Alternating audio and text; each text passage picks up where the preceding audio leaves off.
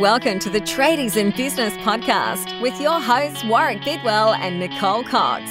Divert your phone and grab a brew as Waz and Nick unpack tips, tales, secrets, and stuff ups from guests both inside and outside your trade, helping educate and inspire you to break the cycle of gut busting and money stress and create a true trade business.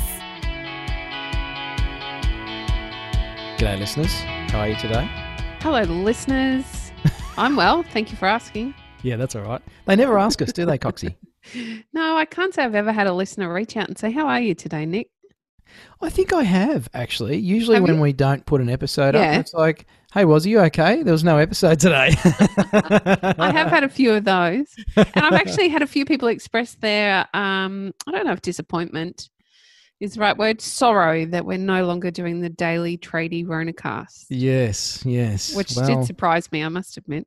Yeah, I suppose you and I figured that it was just us um, rabbiting on and you know Mm. maybe indulging ourselves a little more. But it's been fantastic uh, to hear from so many of you how much value you did get out of our daily episodes, particularly through what I guess was a tough time for a lot of people. Um, you know, from March through till um, pretty much the back end of June, when Yeah. you know, it was, it was some pretty heavy stuff going on, a lot of uncertainty. So um, we're really pleased that we could, I guess, support some of you through that through the podcast.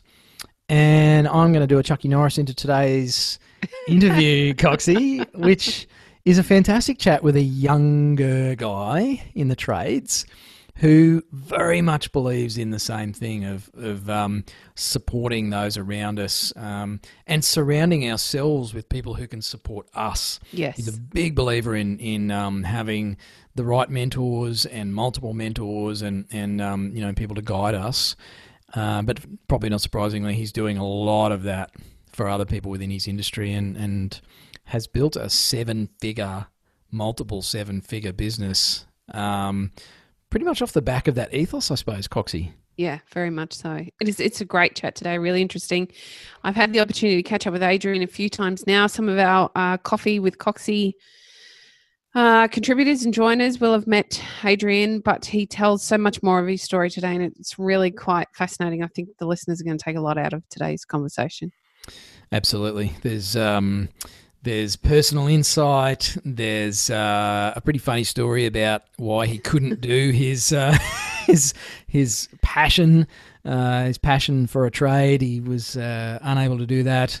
How he actually sort of uh, managed to overcome that. Uh, and then how he's gone on to build with um, now a business partner as well, um, that multiple seven figure business, and, and some pretty funny stories in there about some of his mentors as well. So uh, definitely an episode, episode, an episode, Episode. worth tuning into, uh, an episode worth tuning into, and uh, some fantastic takeaways. Um, and there's a bit of a twist in the tale with uh, with my big question that I like to ask. So wait Ooh. till the end for that one, and uh, you'll find out what I'm banging on about there. uh, but yeah, a fantastic chat with Adrian Walsh from EcoStream. Enjoy. So we're joined by Mr. Adrian Walsh uh, at the Tradies in Business podcast. Welcome to the show, mate. Uh, thanks for having me. Um, I've been like like I said a little while ago to you, been stalking you guys for a while, and um, and uh, this is all part of my master plan. How do you know we haven't been stalking you? we do stalk some of our guests, but I, I must admit I haven't really stalked you that much. So um, why don't you tell our listeners why we've got you? Well, not why we've got you on the show, but who you are, and then they might decide why we've got you on the show after that. Cool. Um, so uh, I'm Adrian Walsh. I have uh, EcoStream Water Management uh, based on the Mornington Peninsula in Victoria.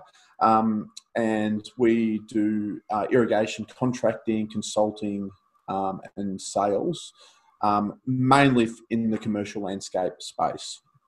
Um, I'm plumber by trade, and there's a bit of a story there that we can get into a little bit later, but I kind of ended up in irrigation you know, by sort of marrying a love of horticulture and plumbing.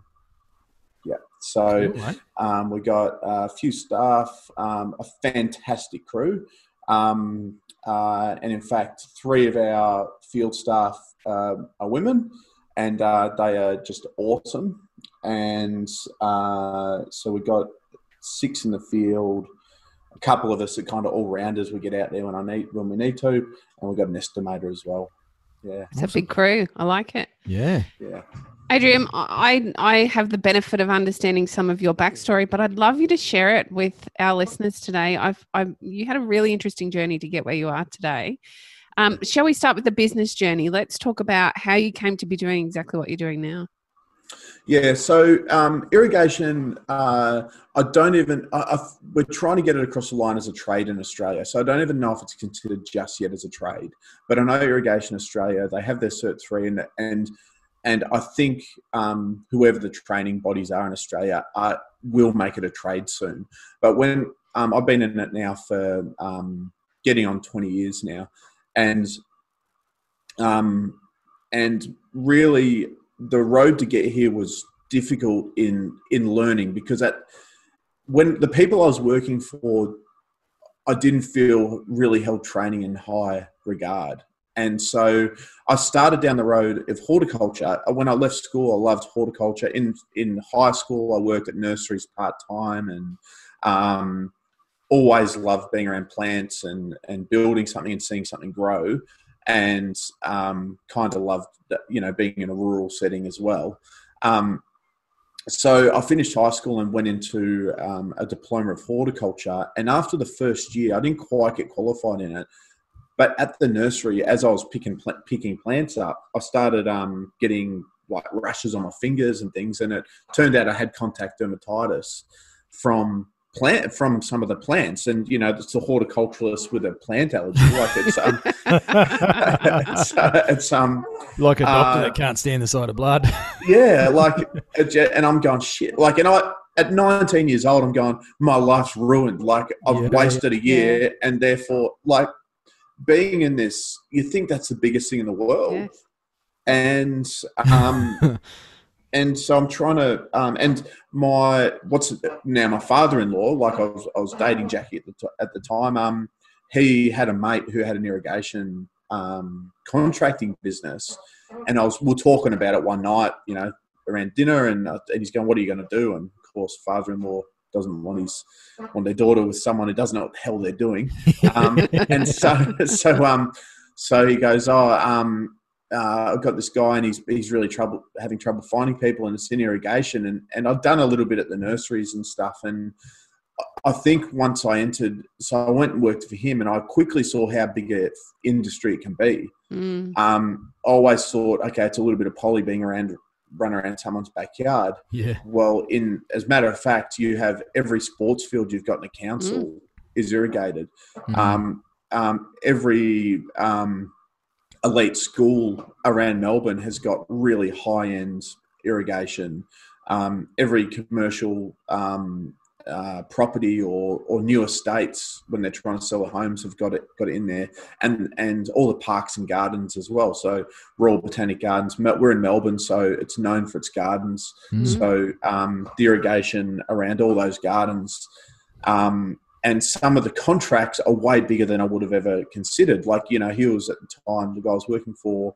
It wouldn't be strange to win a hundred thousand or a two hundred fifty thousand dollar project, you know. And so that's a far cry from a bit of poly being around someone run around back someone's backyard by a landscaper absolutely. that's a whole lot of pipe yeah, it, it is, and it, and it, it does. Like we did, we did jobs that had ten kilometers of drip line in them, and um, wowza and things like that. And and but the frustration, like it was kind of this frustration that, hey, I'm working for this guy, but there's like no courses I can do on it. It does fall under the Victorian Building Authority as an you need to be like a licensed urban irrigation installer, but the pathway wasn't there. yeah Like so that the requirement was there, and they had a pathway ten years beforehand, but they they didn't have the pathway to do it. So the way you did it was you had to work under someone illegally in the industry to get the experience, so you could approach the Victorian Building Authority and say, "Hey, look at my experience." Wow. You know, and, and it was it's such a, a crazy scenario we have where and what you've described is is um you know, it's not as prevalent in some of the other trades but no one will give you a start um to get the experience but no one will take on someone without experience so where do you go and solve that problem? You know, it's like you said, you've basically got to go and do it illegally, um, so that you can actually go and legally get recognised. It's crazy. And when you approach the building authority, they kind of go, "Oh, sweet, you got the experience." Like it's sort of they never go, "Oh, what have you been doing the last two get that? years?" Yeah. yeah, it's so it's kind of like this known problem. But um, anyway, I, but being who I am, like it didn't really add up, and so after a couple of years in it, I thought I'm gonna um, go to a plumbing apprenticeship, learn general plumbing, and if I love general plumbing, I'll stay in general plumbing. Mm. But um, uh, I hit the end of it, and I still had that love for horticulture, and I loved the big big machinery we were using with. Um, uh, like irrigation in, is just simply a niche of plumbing. You know, it's a specialized area of plumbing. So um, I got qualified, got licensed, um, and brought that back into the irrigation world, um, and ended up working for quite a large irrigation company in Melbourne, and um, quickly got promoted into a project management role, and um, fumbled my way through that for three years, and um, but learned a lot and Mm. thought I knew way more than I did when I when and Doesn't sound like a young bloke at all, mate. um, and and I guess after being a few years in that, and my boss um, uh, was really fantastic. It was a fantastic training ground Mm. for me to then go start my own thing. Mm. And and um, so seven years ago, I went out on my own, started a business, thought I knew everything, thought I was going to take over the world, and very quickly started eating some humble pie there Mm. and and um and do you know what it was because i it was really the arrogance that kind of killed me and that coupled with the health issue that i had which just didn't work well with my mind Mm. um uh kind of saw me six to nine months wanting to shut it down Mm. and and and um and ending up in mega debt and uh in, in fact even accepting a job to go I, I got offered a job i went for a job and i'm like "That- this is it and three days before i was going to start that job and and by the time i should say we weren't winning any work i could Mm. not win a job i won like two jobs in that time then i just price price price work Mm. and I wasn't winning anything. And I'm hitting there, and, and my wife didn't work, had two young kids by the time, by the time a mortgage, and I'm going. There's like three grand left in the bank, and there's no money coming in, and I owe twelve. Like, Mm. and um, oh, at least we've got some equity in the house. of shit really like, but I'm going, what went wrong here? And I actually accepted this job. It was quite a good job. Like it was, um, it drew on the experience I had already, and and I gave and I said, "All right, I need six weeks to start it." Well, three days before I was going to start that job, we won a major contract, and and um, I was like, "Nah, I'm not going to do it." And this is when, like before we spoke spoke on the podcast, this is when some some of my mentors came in and they landed at the right time and they Mm. started giving me some advice around business Mm. and whether or not I should be in it. And even though I wanted to take this role, they strongly encouraged me not to, and that they'd hold my hand over the next cou- couple of years. So they encouraged you to go the business route instead of Yes. taking the job. Yes, I find, I and- find that's that's interesting, mate, because a lot of people are s- sort of. It's like take the safe option. Yes. Mm. So that was some pretty good insight from those people around you, then, mate. So let me tell you, I rang, and what was crazy is I didn't know these guys from Bar of Soap. I'd gone to one business event, and I kind of just hit it off with them, and I was really honest with them as well about Mm. where I was at. And I think, I think I was so broken by then, I just didn't care anymore. I didn't have a facade to even try to. Put yeah, on. Yeah, Yeah. I was just honest with them, and I didn't realize how successful these guys were. One of them introduced himself as a sign writer, and I then found out that he had a business that screen printed all the Commonwealth Games. You Wow. know, um, he did like seventy-five kilometers of screen printing.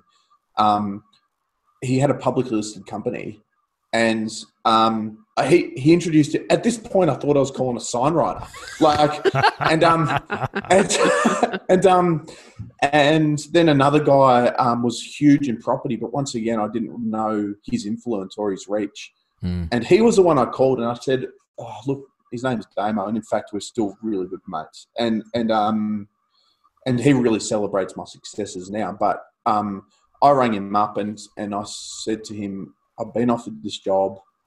I think I'm going to take it. And um, he was not brutal. He was really caring, but he said, "Well, what's your question? Like, you need to tell me your question because." And I said, "Well, should I take the job or not?" And he said, "Why? Why do you want to take the job?" And I said, "It's security." He goes, "No, it's not." Mhm. And I said, "Why?" And he goes, "Do you do you reckon taking a job is more secure than than having a business?" And I said, "Yeah." And he goes, "No, nah, someone could fire you tomorrow. Their business could go bad. They could fire you tomorrow." Mm. And he goes, "So let me just like just crush that that view you've got." And um, and he goes, "How long is this job that you've just won going to last for?" And I said, six weeks." And he goes, "Well, we have got six weeks to work some stuff out." Mm. and um and that begun the journey of doing some stuff rebranding. I ended up getting a business partner who i have now um he's a fantastic guy. And and we we have our strengths in in each area of the business. He's really engineering focused. He's he's really highly qualified in irrigation but he gives me some free reign on the business. And my mentors aren't his mentors but he Mm. gives me free reign on the direction. And so moving forward, you know, seven years ago we had that that the one man show that was failing, and and now I'm really proud to say that we're that we're really taking a fair chunk of the pie in Melbourne. Yeah, Mm. Yes, So- you are. Yeah, yeah. And that's we know all about your pie, and yes, you're taking plenty of the pie. I do want to delve back into something that you didn't say, but I heard and picked up on there. And a lot of what you were actually talking about was the removal of ego. So, if we were to talk broadly about what takes us into business and we think that we can succeed in those big ideals and the puff our chest out and the big conversations we have, and then the crushing heartbreak that you fell into, what that does is actually removes the ego that surrounds us and allows us to be vulnerable and invite better opportunities into our lives. So I'm keen to hear what your thoughts are, Adrian, around ego in business and what you've experienced and seen. Over the years, we become really good at knowing how to hide who we truly are, and that become can become a really elaborate lie. Mm. Mhm. and and um, we can become specialists at knowing how to present ourselves to certain people and we have no idea that people can see through the bullshit because we think we're presenting something absolutely amazing um, um, and it's why quite often we end up specializing in different areas like oh there's adrian and he is the irrigation business owner Mm. and that's who he is Yet Mm. there's a there's a whole lot more to me, and it's really easy for me to stick within that space Yes. and not venture out of that that space because it's like if I venture out of it, I could be completely exposed. You Mm. know, so you wouldn't at that time you wouldn't see me try go out and swing a golf club because I'd be completely exposed as a fraud because I can't swing a golf club, but I can be the good irrigation business owner Yeah. and and um and what these guys encouraged me to do was start stepping out of my comfort zone into areas that it would reveal who I really am. Mm. And the advice they said was, and there's there's a lot of mentors. I've got to say, there's a lot of people who are giving me their time for no dollars. It's quite unbelievable. And these guys spread across Australia and the world even. And um, and one of them um, uh, ended up saying to me, he goes, I want you to find, if you went to a Bucks party and the guy said, We're going to go do this now, and you had that hot flush of shit, I don't know how to do that. I want you to go and find mentors in that area. So if Adrian, you're terrible playing cricket and you'd never over the last 15 years play cricket, that's exactly what I want. I want to go you to find guys who are going to accept that you're shit at cricket, but just let you have a hit with them and realize Mm. that being exposed in that area is not as bad as he ever thought it was going to be Yeah. and and um and so I've really been really open over the last five years to being exposed and to showing who I really am. And there's some really dark areas that I'm working on, and there's some, some fantastic areas that I'm good at. And the areas that I think I know I'm good at, I'm now realizing there's so much more to delve into. And I hope that's not being too broad. I'm trying not to make this too wishy washy because there's some real depth to it, I feel. And there's certainly depth to it in where where I sit because um, I've experienced the downfall. And yeah, I, will let you guys cut in because I'm going to. no, I, I, wanted to ask a question about that, Adrian. And yeah, and um, I, I, absolutely identify with and and um, agree with what you're saying about um, not just finding mentors who do that, but even if we can as individuals, I guess go go do things that we suck at and and be okay with the fact that we're not great at it. Um, but I wonder for you, is is there a way that you've made peace with that feeling of discomfort and embarrassment and imposter syndrome in those places when you do start to expose yourself? Like, has there been mm. something that's helped you make peace with that? Yeah. So what I've found is as I've known, as I've embraced who I am, and there becomes a big yes around who I am as a person. So entering into those things where I feel exposed isn't as scary anymore because I'm, I'm beginning to have a feeling of knowing who I am. And not only that I know that I know who I am, but I'm becoming the person that I want to become. That even though that I've got a, I'm starting to have more understanding around who I am, there's still further to go on it. There's more journey to go on it. And I'm becoming, I'm becoming better. And, um, and becoming the type of person that could handle anything. That's that's really what I'm finding that that my goal is becoming. My old goal is becoming the old me is becoming completely successful. The mm-hmm. new me is becoming so resilient hmm. that I could handle anything that threw that was thrown at me, and I was I could dust off. Hmm. And I'm going to be the guy that says a quote now, but like Teddy Roosevelt when he he talks about being the man in the arena Mm. Um, better to be the man in the re- arena covered in blood and dust than the scoffer who's sitting at the sidelines. Yes. And in fact, I'm starting to, it might be sadistic. I'm starting to thrive at being the man in the arena.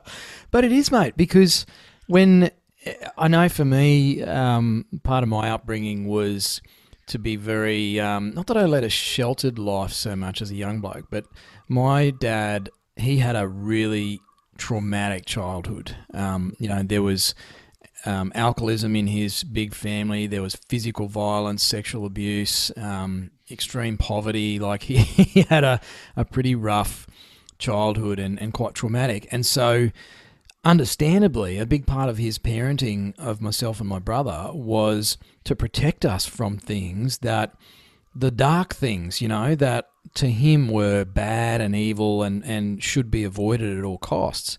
But because of that, um, I guess I didn't build a lot of resilience and I suffered a lot of um, what we call nowadays bullying as a young guy and, and a bit of violence through school and a lot of anxiety and self doubt and all that sort of stuff. And it, and it took me until my, my sort of mid to late 30s before I actually started to feel remotely like a man, quote unquote. Mm. Um, mm. And so I'm probably a bit like you, mate. It's like I, I find things that freak me out or that embarrass me or whatever, and I'll go and have a chop at it because it does. It's like those little cuts. You know, you're in the arena, but you're still alive, right? You're bloodied. Mm. But mm. those scars heal and toughen up and actually create more of a, uh, a not a tough skin like that impenetrable exterior. And I'm waffling here, listeners, so you're welcome.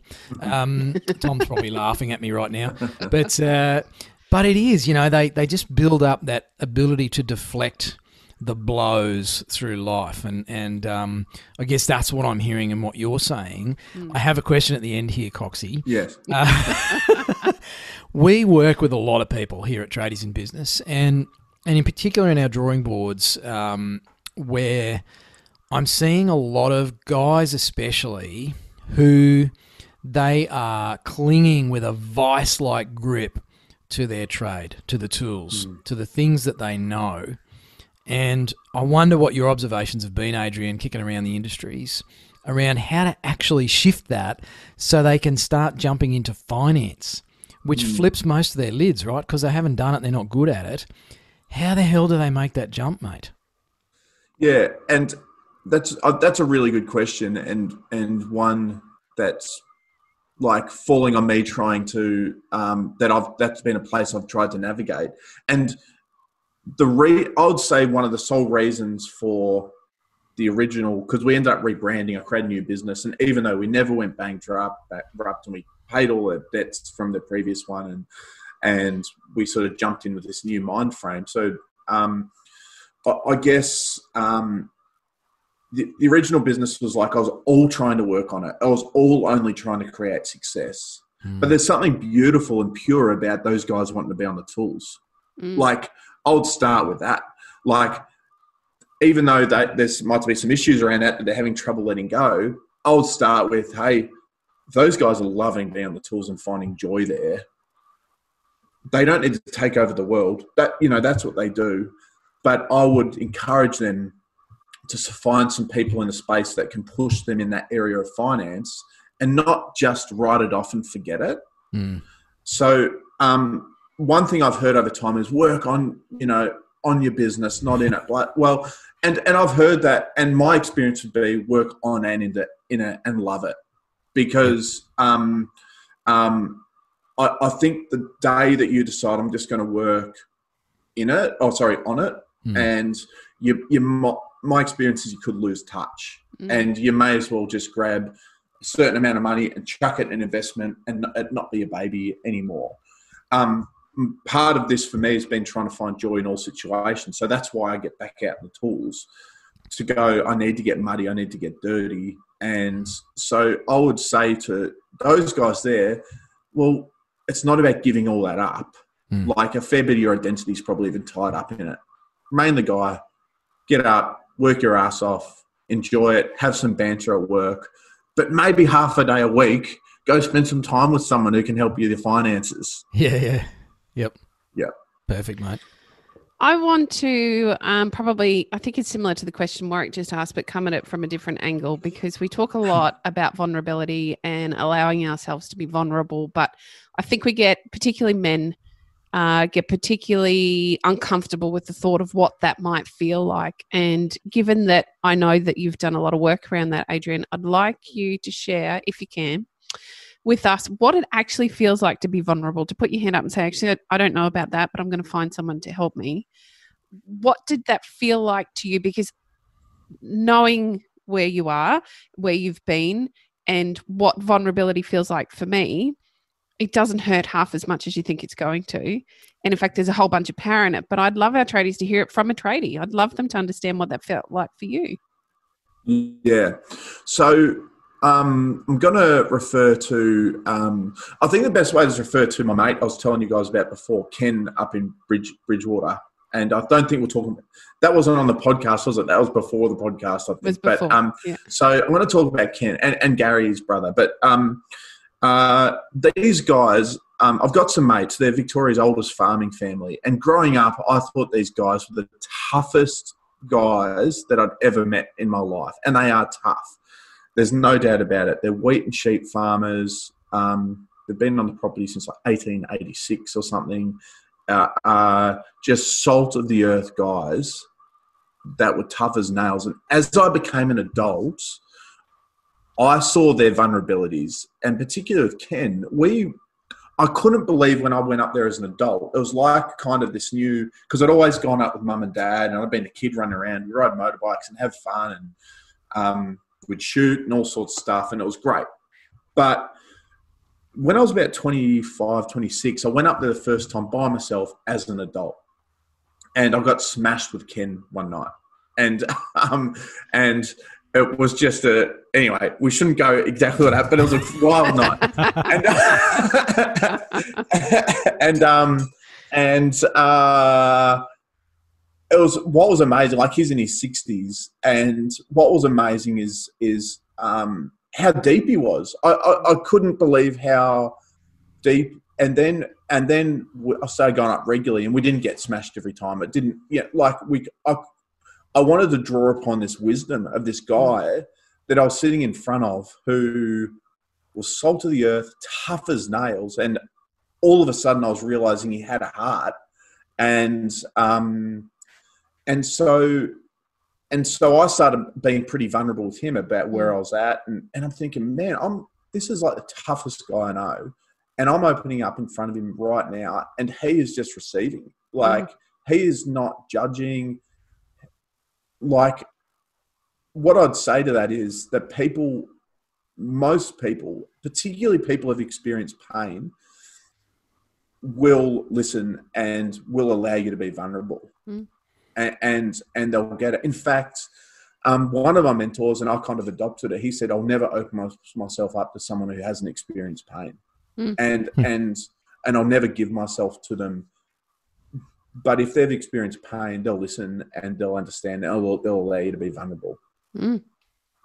I think it's it's something we grow up being vulnerable, and we kind of hit the end of primary school, beginning of high school, and and it's knocked out of us because as teenagers we're awkward, it's difficult, we don't know what we don't know, and it feels uncomfortable. But if we hark back to when we started playing sport, for example, let's say we all played on football team, we didn't know football, and we had a coach or a person or a mentor that that pinnacle figure in our life that taught us the skills. And it was okay to be vulnerable then and it was okay to be vulnerable in school early years of school. But as we move through the perception changes it and we become dare i say it cocky. Most of us as teenagers and feel like we need to know everything or we do know everything. And if we don't know it we're going to pretend we know it so that we have that credibility.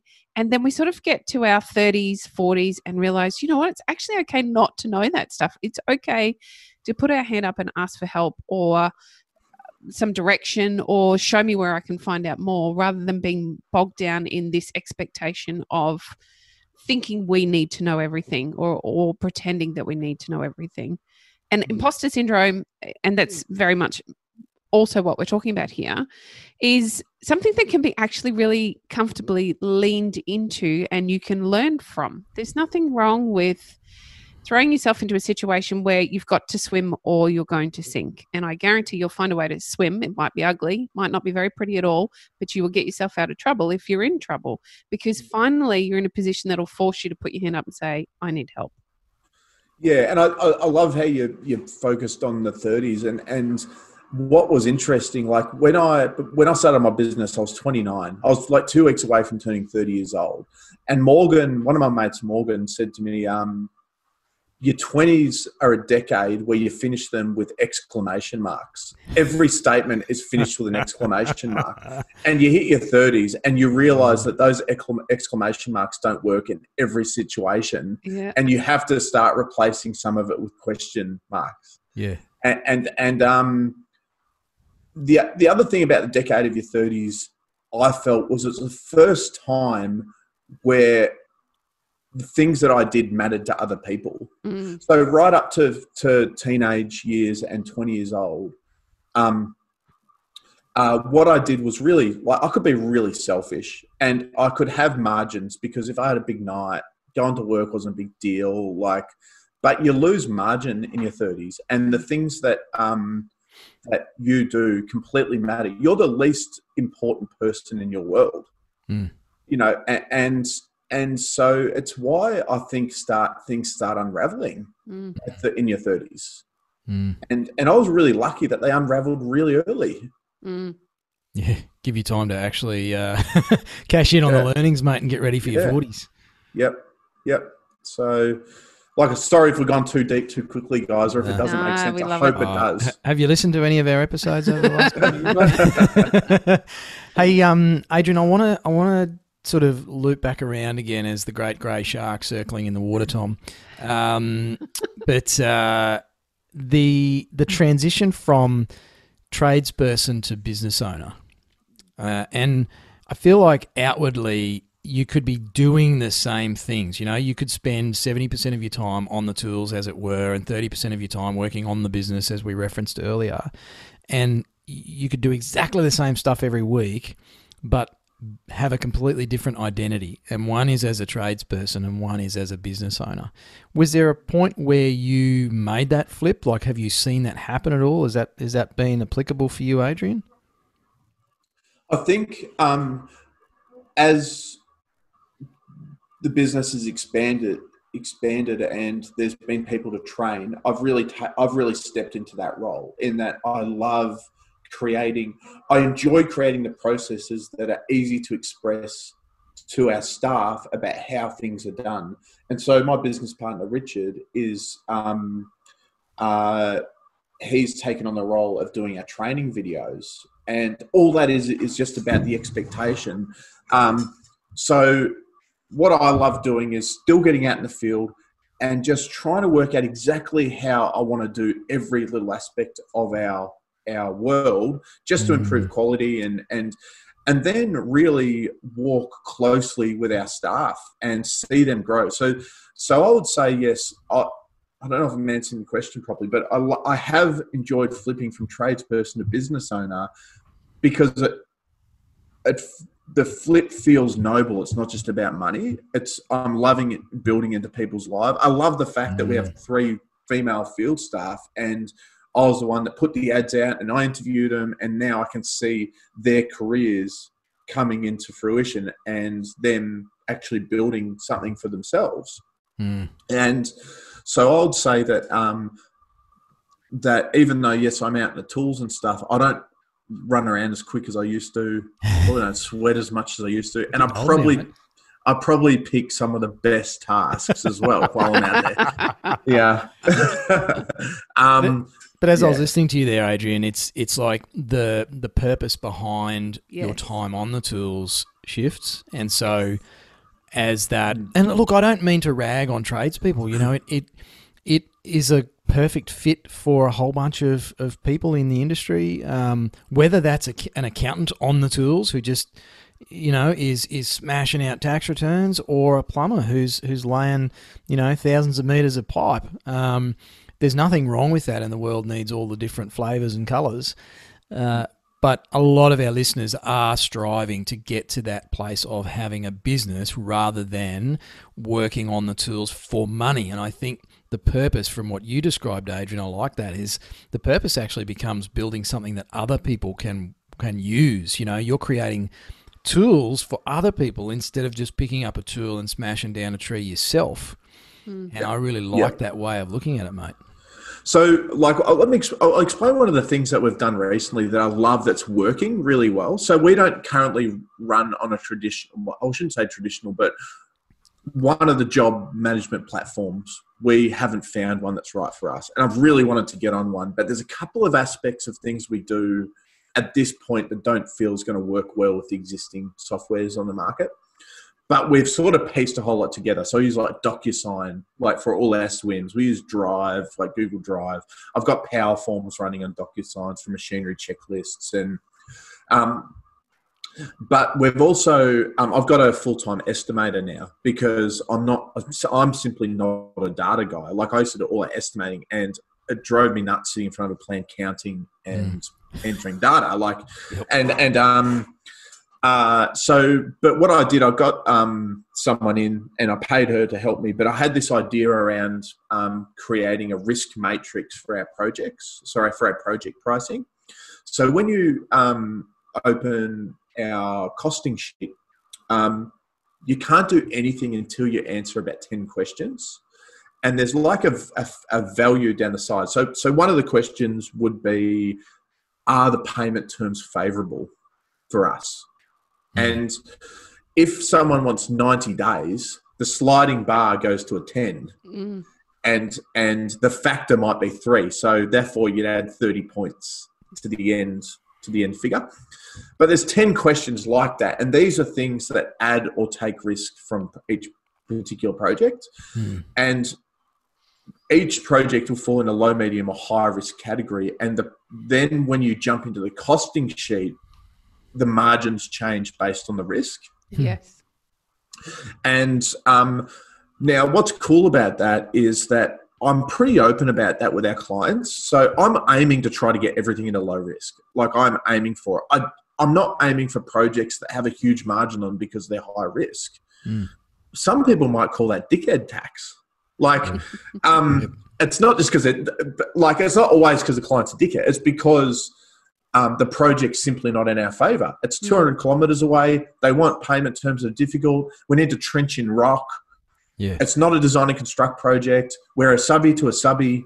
Like, that's the worst case scenario for us. Yeah. We, we want the best case scenario. What's cool about this particular costing sheet is it makes sense to my clients when they ring me and go, Oh, Adrian, you're 15% more expensive than the other guy. We really like you, want to use you. And I go, oh, that project fell in a medium risk category for us. Let me tell you why. Mm. And we can start swapping risk for dollars. Mm. And it seems like a swap that makes sense to everyone. Hmm. And th- then I might save them 20 grand by getting into a low, low risk category. It's Yeah, really it- clever. It's Sorry. um Warwick. fantastic way to, to get the client to put some skin back in the game yeah. Yeah. instead of just stepping back and going, "There's the job, take it or leave it." Yeah. I like it, Yeah. mate. So, So where else have you, um, or where else have you observed, perhaps, Adrian, that you do things a little differently or think a little differently to to uh, the people around you? Yeah.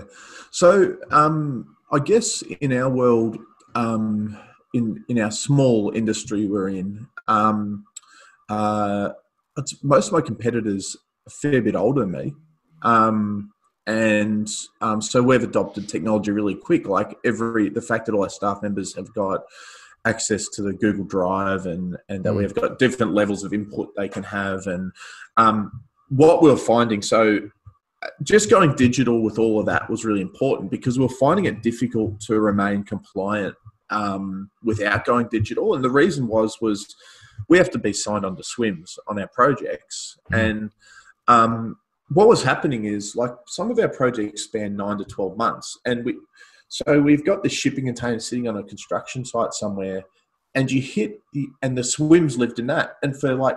70% of the project, cool. Everyone signed on, all good. But then as the project starts getting built out, there's no room for your shipping container anymore. Um, that stuff might get taken to a local storage facility and the shipping container gets removed off site. And then the SWMS ends up in someone's ute. And then when I send someone there three weeks later, there's no SWMS on the job and therefore there's no access to it, even though they're signed onto it. And if WorkSafe come past, we're screwed. Yep. You know, and so having um, having DocuSign using the SWMS on that. So I still create the swim specific for each project. Um, uh, but the way we do it I I put the SWMS in and then we've got a SWMS declaration form that gets uploaded into each project folder. And it's simply, um, if I've got a project running at the moment, say we're doing an arboretum at the moment. So I've got a file there called arboretum and there's a safety folder in there. And then when our staff sign the declaration, they simply save the declaration as their name and arboretum. And if someone comes past, um, no matter what's gone or stayed on site, as long as their phone's charged, Mhm. um, they can show that there's a SWMS.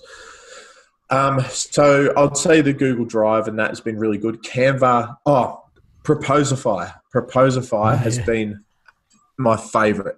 I absolutely love being able to present beautiful proposals. So even though we use our costing sheet and, and I do, I can technically print off a quote straight from my Excel spreadsheet. And, um, I don't because we just transfer everything onto Proposify, some double entry data, but um, I've got a guy now that loves data entry, so that's good. And um, and uh, and um, yeah, so I, I think that some of those things, and the other thing that we've done, we've got a couple of like so on some projects, for example, they need like a Gantt chart written or something. So now I use Upwork and I outsource that. And I've got a guy in Malaysia who does my beautiful Gantt charts. Hmm. You know, so I'll just like literally draw because I don't know how to use Microsoft Project. Um, That's not a bad thing, I- mate. yeah. um, so I'll just draw it, hand draw it, and just take a photo of it, and then forty-five bucks, and two hours later, I've got a beautiful Gantt chart. So knowing using some resources like Upwork, um, uh, I did. I used a guy in Philippines to do a civil, a three D drawing for a site cut that we're going to do the other week. We didn't have to do one, but it helped us sell the sell the job yeah. Mm. and the project was a couple hundred grand. So like um that was seventy five dollars. He did a a three D drawing of the site, what we're going to do. The customer could see what we were doing, and if you can make it really clear on what you're doing, um, customers love it. So Mm. that doing things like that. Adrian, I wanted to take you back to something that we were talking about before we started the podcast and something you referenced much earlier in the episode. Mm. And that was, um, I guess, your trade, not necessarily being a trade just yet. And Yeah. how you're very passionate about needing this to become a trade, as it should, I believe.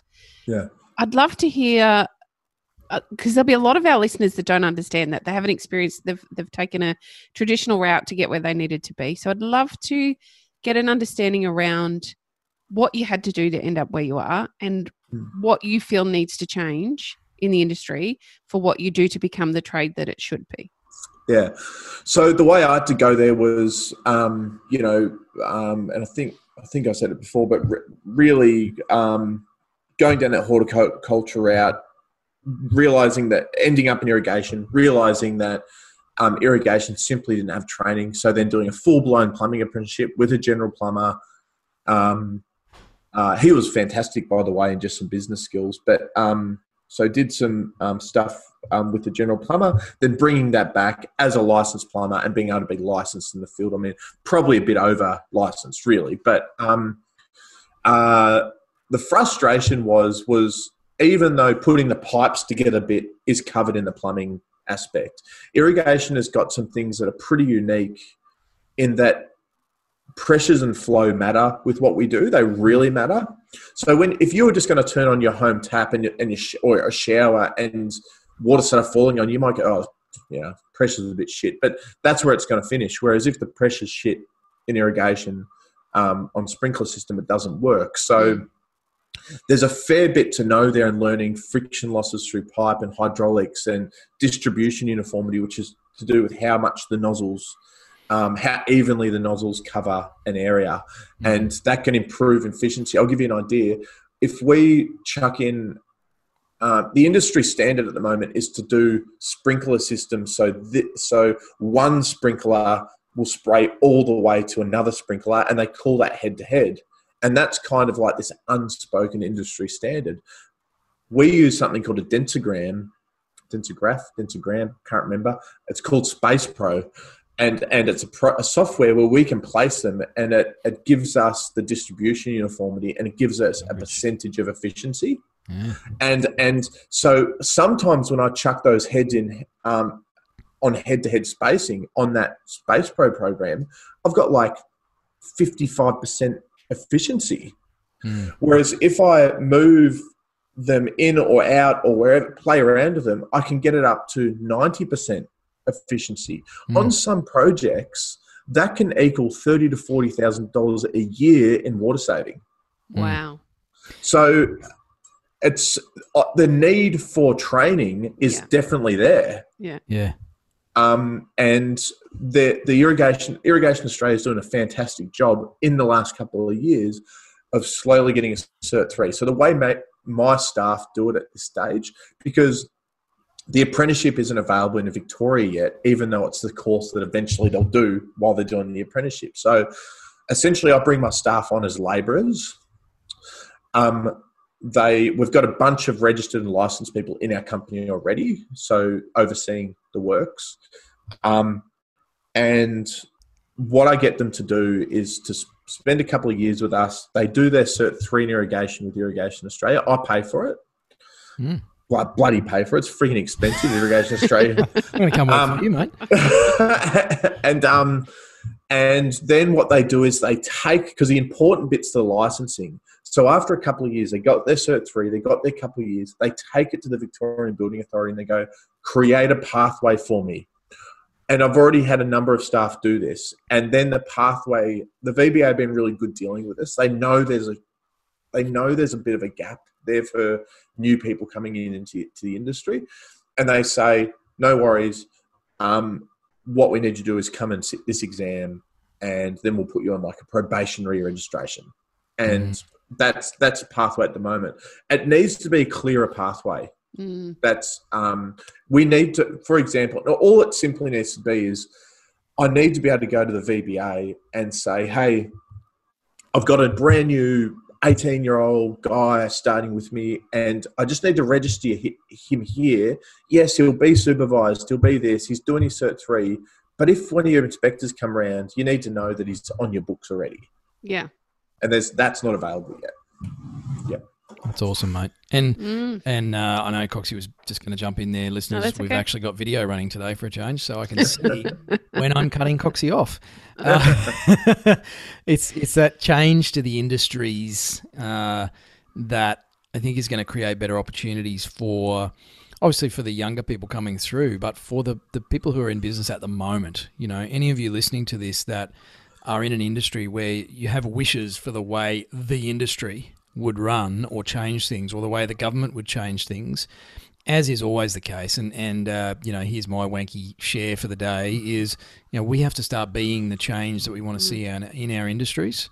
And, and just because you're only one plumber or sparky or builder or whatever, doesn't mean you can't actually lead the way in some of this stuff.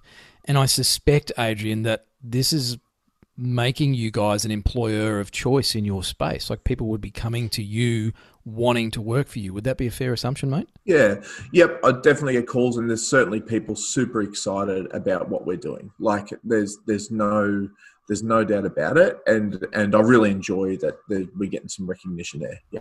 Mm, good on you, mate. So, what does the future hold for you guys? Like, I mean, it sounds like you're working on so many things, mate, and your brain must ache at the end of a day. But, uh, like, what does the future look like for you guys? So I need to be careful. I don't like. Look, I'm just going to say it. That the um, I said before that there's a lot of like where I'm a younger business owner in this industry. There's a bunch of businesses that are fantastic irrigation businesses Australia wide. Independents, they've been running for 40 years. The owner's getting up to 60 to 7 years, 70 years old. They're turning over two, three, four million dollars a year. And my what I'm afraid of is they're going to just drop everything and walk away because the next generation isn't preparing themselves to take on that type of risk, have the type of capital they need to buy into a business that's doing three, four million dollars a year. Quite often, they've probably got profits of four to eight hundred thousand dollars profit. Mm.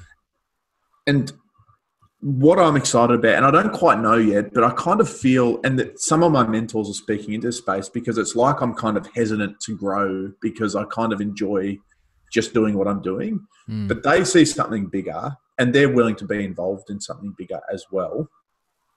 And they're backing me, is what I should say, is that I see the opportunity to position myself to take on some of what I think is coming is monster opportunity.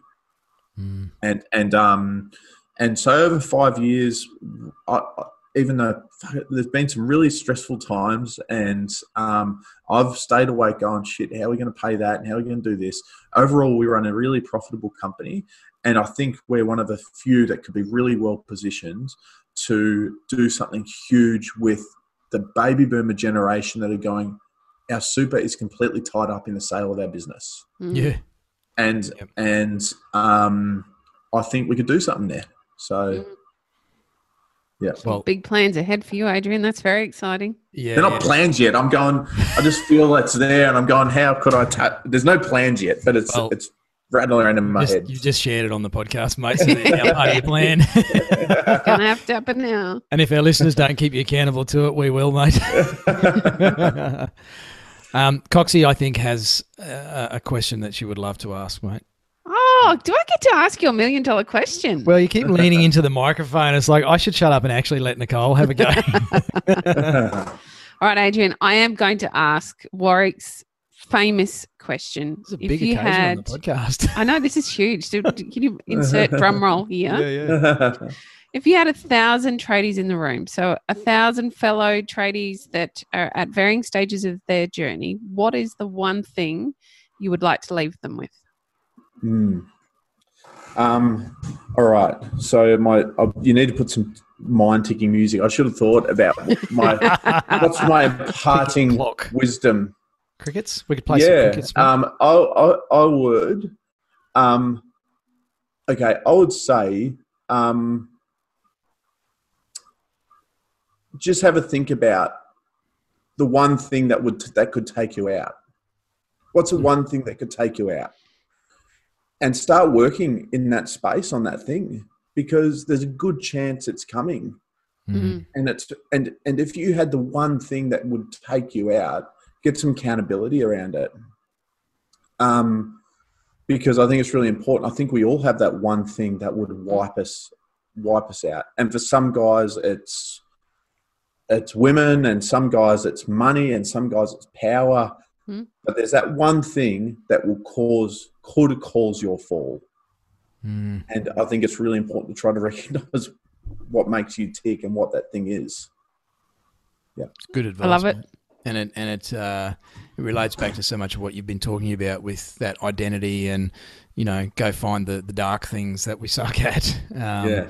And I think that's just like a, a fantastic summation of that, mate. So um, awesome chat, Adrian. I know we could probably chat for another two hours, Yeah. mate. Uh, we could have all the big brains together here on the podcast, just uh, smoke going everywhere.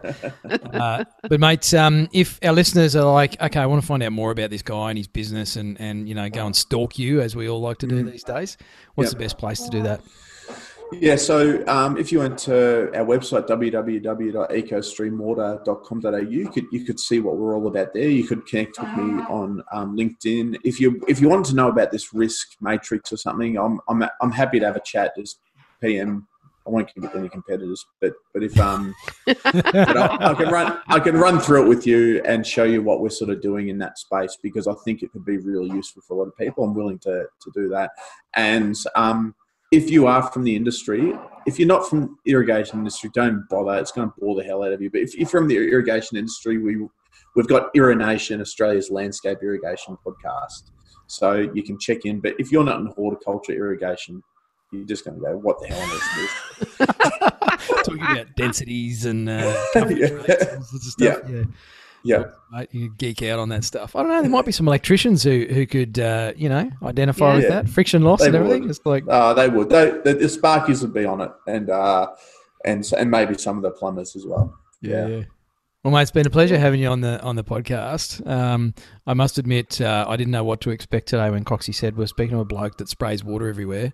Uh, so you've more than exceeded my expectations, buddy. But uh, mate, absolute pleasure, and uh, and thank you for all that you're doing for not just your industry but for trades in general, mate. It's fantastic to see um, leaders and interrupters like you, young blokes, uh, as I can say now, that uh, that are actually being part of the change. So, mate, well done and thank you. Oh, thanks, thanks for having me. It's been awesome. Love it. Thanks, Adrian. You've been listening to the Tradies in Business podcast with Warwick Bidwell and Nicole Cox. Find out more about today's guest, tools for your trade business, and other cool stuff at tradiesinbusiness.com.au.